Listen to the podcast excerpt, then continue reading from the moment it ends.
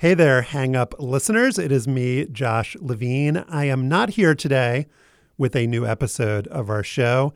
Instead, I'm here with something different I think that you will really like. It's an episode of What Next, Slate's new daily news podcast.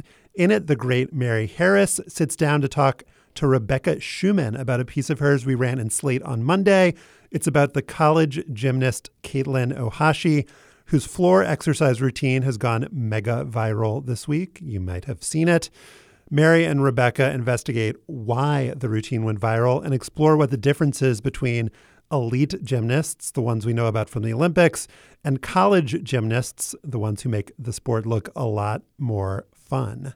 You can hear What Next every weekday morning. It comes out at 5 a.m.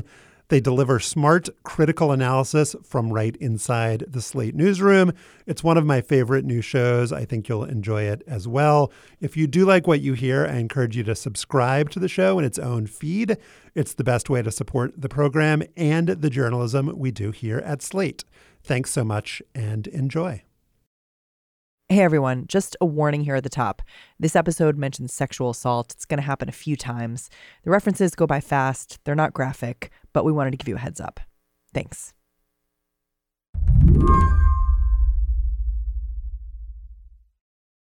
Okay, so yeah, all right. So I've got the embedded tweet. It's the second one down. I called up Rebecca Schuman because I wanted to watch this video with her.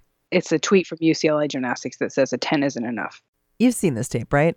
The one with the college gymnast, Katelyn Ohashi, and her phenomenal floor routine. It started making the rounds on Twitter this weekend. Yeah, it's super funny. Last weekend was their opener, and I went on Twitter and I was like, "Who's gonna watch UCLA gymnastics?" And all these people laughed at me. They were like, "Um, I think just you." so it's so I was like, "All right, yeah, mm, okay." Rebecca saw this video way before I did. She used to compete as a gymnast. Now she writes about competitive gymnastics for Slate. So I saw that routine, you know, I've seen it before. I didn't see it this weekend. I saw it last weekend. Everybody who watches NCAA gymnastics did. And we'd all, we have all, it's all old hat to us already. All right, so she's gearing up for her first tumbling run now. In this video, Katelyn Ohashi, who is a senior at UCLA, she's doing all the regular floor routine stuff, running and flipping, but she's also dancing accompanied by a pop and R&B soundtrack. Tina Turner, Michael Jackson. The thing that really gets me about this routine, the reason I've watched it over and over again, is Katelyn's face. Sticks her tongue out a little bit. No one ever does that, having an incredible time. I wanted to watch this video with Rebecca because she sees this video pretty differently than I do. And I think she sees it pretty differently than the hundreds of thousands of people who liked and shared it online did, too. Like when we watched Katelyn's very last tumbling run. So flip, flip, flip, split jump, and then she lands in the splits.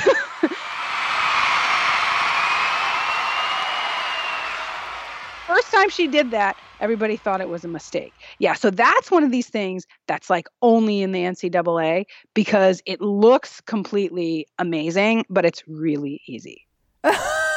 it's really easy? It's really easy. What Rebecca's saying here is that there are really two kinds of gymnastics in this country the elite kind, the kind that goes to the Olympics and wins medals, and this kind, college gymnastics. But I'm going to call it the fun kind everybody in gymnastics can do the splits.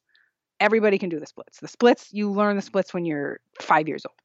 And the floor on a gymnastics mat actually has like 16 inches of mats and springs. And so it's like almost like a trampoline.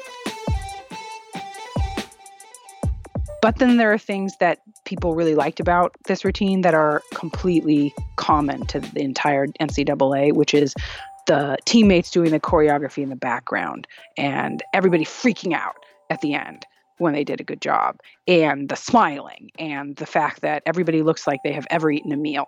All those things are ncaa standard Okay, can we talk about how weird it is though that like you're like smiling is unique to yeah. NCAA and like looking like they've eaten is unique to NCAA? That's a little bit of an exaggeration. Elite gymnastics has changed quite a bit. They do eat now. they look like they eat, but they it's true that they don't smile that much. Katelyn Ohashi used to live in that world, the one where you don't eat and you don't smile. Today, we're taking a break from the shutdown and Brexit, and we're going to talk about this video because it's at the nexus of a bunch of stories the imploding national gymnastics program, the abuses suffered by young women gymnasts, and the price of being world class.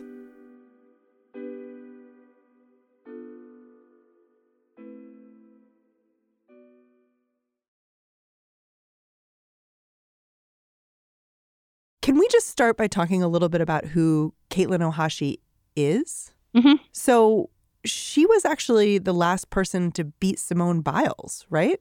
Yeah, I believe so. At the 2013 American Cup, she was she w- she was in the most tragic of all positions because she was the best elite in the world in the year after an Olympics. Hmm. The way that the elite world works is gymnasts age out of their peak performance so quickly. You can you you generally have your peak years for about one or two years at the most, unless you're Simone Biles, but that's a different conversation altogether. Normal human gymnasts peak for about one or two years, and then either they injure out or they just grow and their um, center of gravity changes and they can't do what they used to be able to do. And so Katelyn Ohashi was at the absolute peak of her genius as an elite in 2013, which meant that there were three more years until the next Olympics, where if the Olympics had been held in 2013, she would have won. And she was a kid then, right? Like, how old was she then? Like 15 or 16. She was, she was this little kind of dynamo. Can you describe her as an athlete? She looked like a wounded bird. Her face had this fear on it all the time. It was nothing like the confident, swaggy, awesome young woman that we see today. She looked like she would break. I mean, she talks openly about the sacrifice of being an elite gymnast. She Yeah. was told she was too heavy. She was compared to a bird that was too fat to get off the ground. There's been a lot of talk of changing the culture to emphasize health more than tininess. With Katelyn Ohashi, especially, she doesn't ever name any names, but there were forces in her life that were very negative, over and above the well documented abuse that happened at the Karolyi Ranch. There were both coaching and potentially familial forces in her life that were putting a tremendous amount of pressure on her to train through injury and possibly to undereat. She published these diary entries from when Mhm. she was competing as an elite gymnast. Yeah. And she says stuff in these diary entries like, I'm currently experiencing some hunger pains, but if I go to sleep right now, I can sleep it away. Or I know bulimia is not healthy, but it could be the only thing to save me. And as a mom, as a human, honestly, Yeah. it's shocking. Yeah, I mean, she comes from a culture where, until again, very, very recently, essentially the gymnasts were starved. Hmm. I mean, now that the Karolyis aren't in charge anymore, so much is coming out about, you know, lots of stuff has been coming out for years in tell all memoirs by various former elites. But as long as the US program kept winning medals, it didn't really stick. And it really took the Larry Nassar scandal to blow the top off of what was really going on at the Karolyi Ranch for all of those years. And one of the things, among all of the other abuses, where gymnasts were routinely, allegedly, you know, berated and humiliated and made to work while injured, is that they weren't fed enough. You know, you're you're talking about the Karolyi Ranch. I just want to take a second and sort of remind listeners who Bela Karolyi was, because I Yeah. have a very clear memory of him, particularly when Kerri Strug was competing in mm. gymnastics, because she did she break her foot? She injured she her foot. sprained- She sprained it. And she, wait, she is limping. Kerri is hurt. Oh, this could be this could be really bad news, John. Strug either Take it off. You can do it. You can do it. You can do it. and he put her back out there to perform. Can you talk a little bit about that? the U- United States team was about to win a gold medal. And in order for them to do so, Kerri Strug had to finish she had to land a vault on her feet. He made the decision to have her do it again. She had the adrenaline to do it again. It was, I remember I watched that live. I was in college at the time and I could not believe what I was seeing.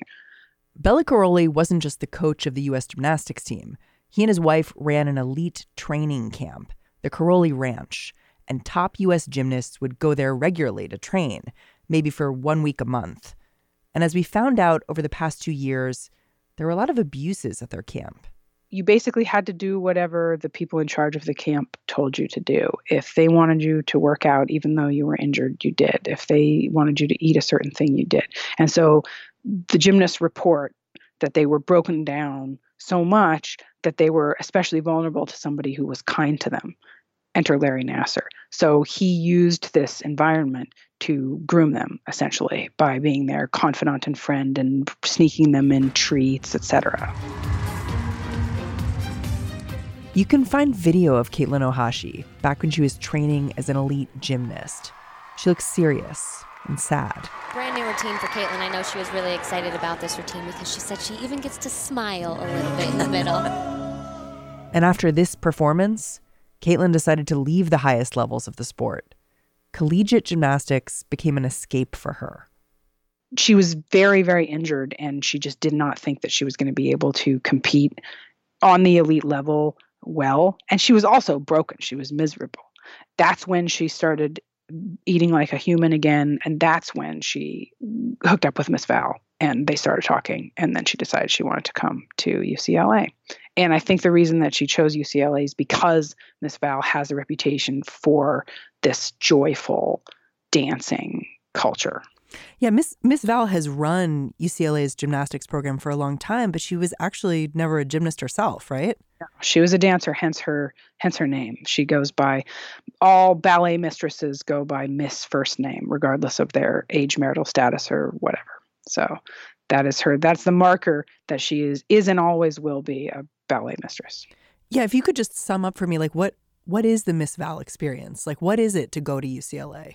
UCLA is the place you want to go if you want the Miss Val experience where you're doing stratospherically different things on the floor exercise and beam. Every single practice they do is filmed, and every single trick that anybody does is wildly cheered by everybody else always. So anytime anybody's practicing, the whole rest of the team is like, "Yes, get it, great, perfect." It's so funny because Katelyn actually said college gymnastics is the reward we receive after years of abuse.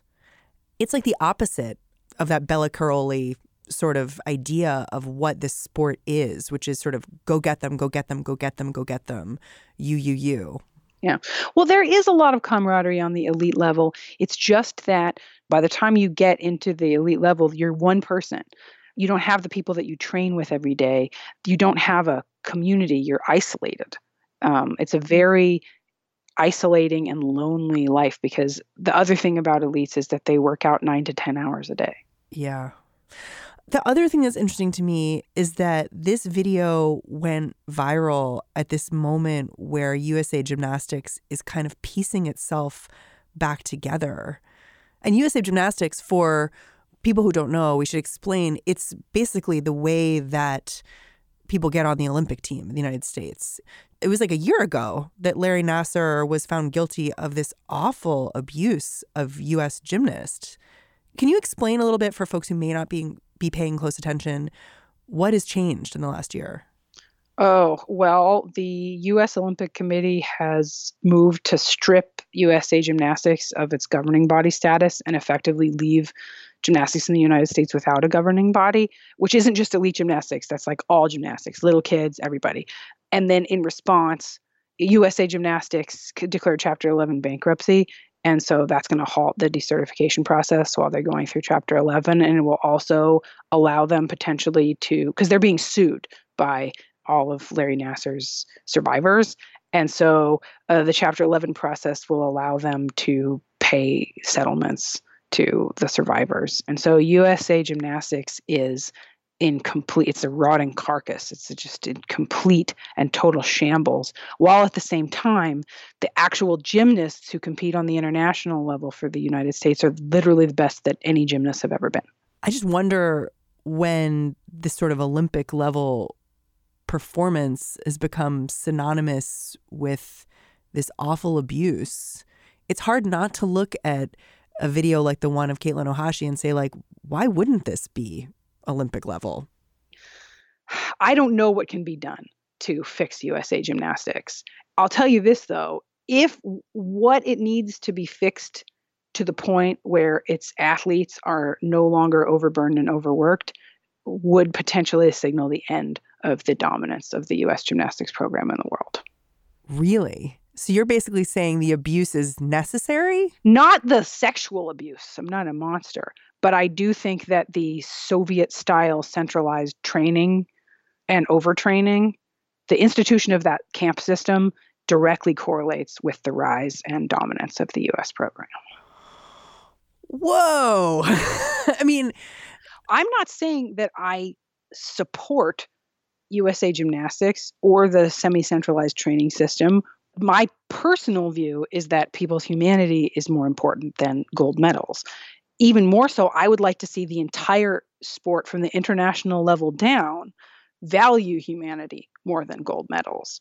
I'm not sure how that is going to be accomplished or if the people who are important want that to be accomplished. But that's not to say that I don't want it to be accomplished.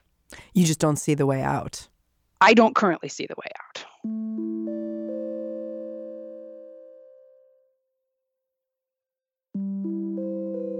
I mean, I think one of the reasons that Katelyn Ohashi's routine is so incredibly magnetic is because it's not just her joy. Like you can see that her joy is a triumph over something. You really can. You really can. You can see that she's like seeing the dark side and she's kind of Yeah. like walking towards the light. Exactly. And so we also have to think like, what do we get out of that? How important to us as viewers, casual or expert, is it that she has been through the darkness before she gets to the light? Like, what, how complicit even is the casual viewer who thinks that this is the greatest thing that they've ever seen? Because what in her triumph has appealed to them? Rebecca, thank you so much for making the time and standing close to your router. I really appreciate it. All right, I got to go back to the salt mines. All right, take care. Okay, Bye. bye.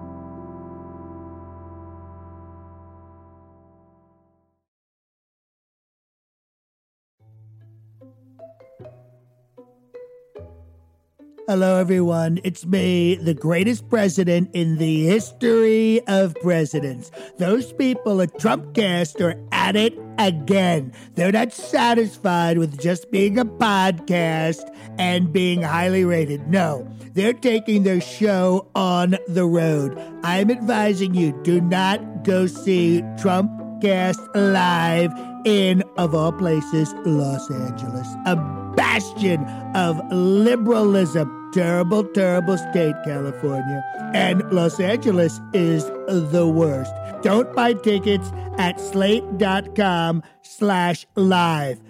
Don't do it.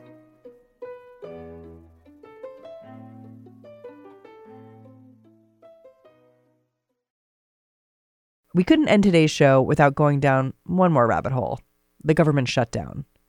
This week, nearly half a million government workers are reporting for duty, but they won't get a paycheck. Even more aren't going to the office at all. Meanwhile, on Capitol Hill, members are getting paid, but it doesn't seem like they're doing that much. I mean, it's surreal trying to report this out. Like the longest shutdown in government history, but like the most newsless shutdown in government history. Jim Newell's our guy on Capitol Hill.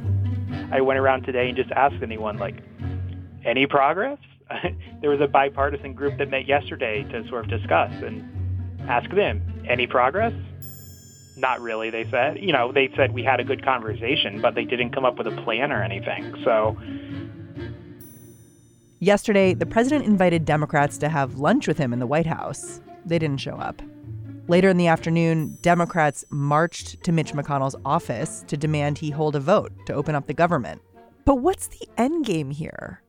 I feel like good It- question. it's been four weeks, and it doesn't seem like anyone here is any closer to a solution. No, there's been zero progress. I think, you know, when it looked like Trump might declare the national emergency, which as ridiculous as that might have been, that was for some a way out because it would get locked up in courts for a while. And, you know, if, if Congress can get off the hook without having to take a vote on anything, secretly they may want it. But when that uh, fell off the table, Trump said he wouldn't do it, at least now. He kicked the ball back into Congress, and Congress has no idea. It costs now more than Trump actually wanted for the wall, is what I read. Right. Which seems insane. Like, I think a lot more than, than the wall would have cost, yeah. All right, Jim Newell. I have a feeling we're gonna do it again, if not tomorrow, like later in the week. Uh, yeah, just don't expect any news. All right, that's the show.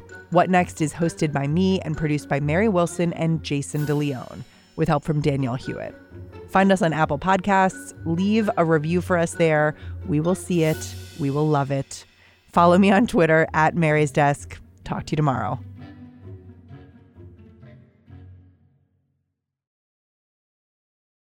Hello, it is Ryan, and I was on a flight the other day playing one of my favorite social spin slot games on chumbacasino.com. I looked over the person sitting next to me, and you know what they were doing? They were also playing Chumba Casino. Coincidence? I think not. Everybody's loving having fun with it. Chumba Casino is home to hundreds of casino style games that you can play for free anytime, anywhere, even at 30,000 feet. So sign up now at chumbacasino.com to claim your free welcome bonus. That's chumbacasino.com and live the Chumba life. No purchase necessary. VGW, void, were prohibited by law. See terms and conditions 18 plus. Hi, this is Dahlia Lithwick, host of Slate's legal podcast, Amicus.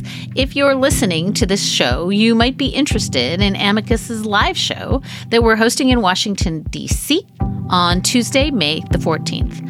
My colleague, Mark Joseph Stern, and I will be talking to some amazing guests, including Sherrilyn Ifill and a sitting state Supreme Court justice all about how originalism, a relatively recently invented way of interpreting the Constitution, has taken over the Supreme Court and radically reshaped the law.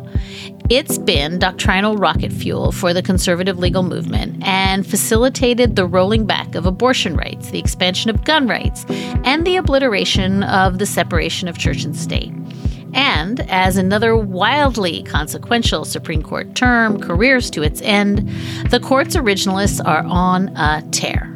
But there's something you can do about it, and we hope you'll join us in DC on May 14th to explore the possible pathways out of the current situation. Go to slate.com slash amicus live for tickets.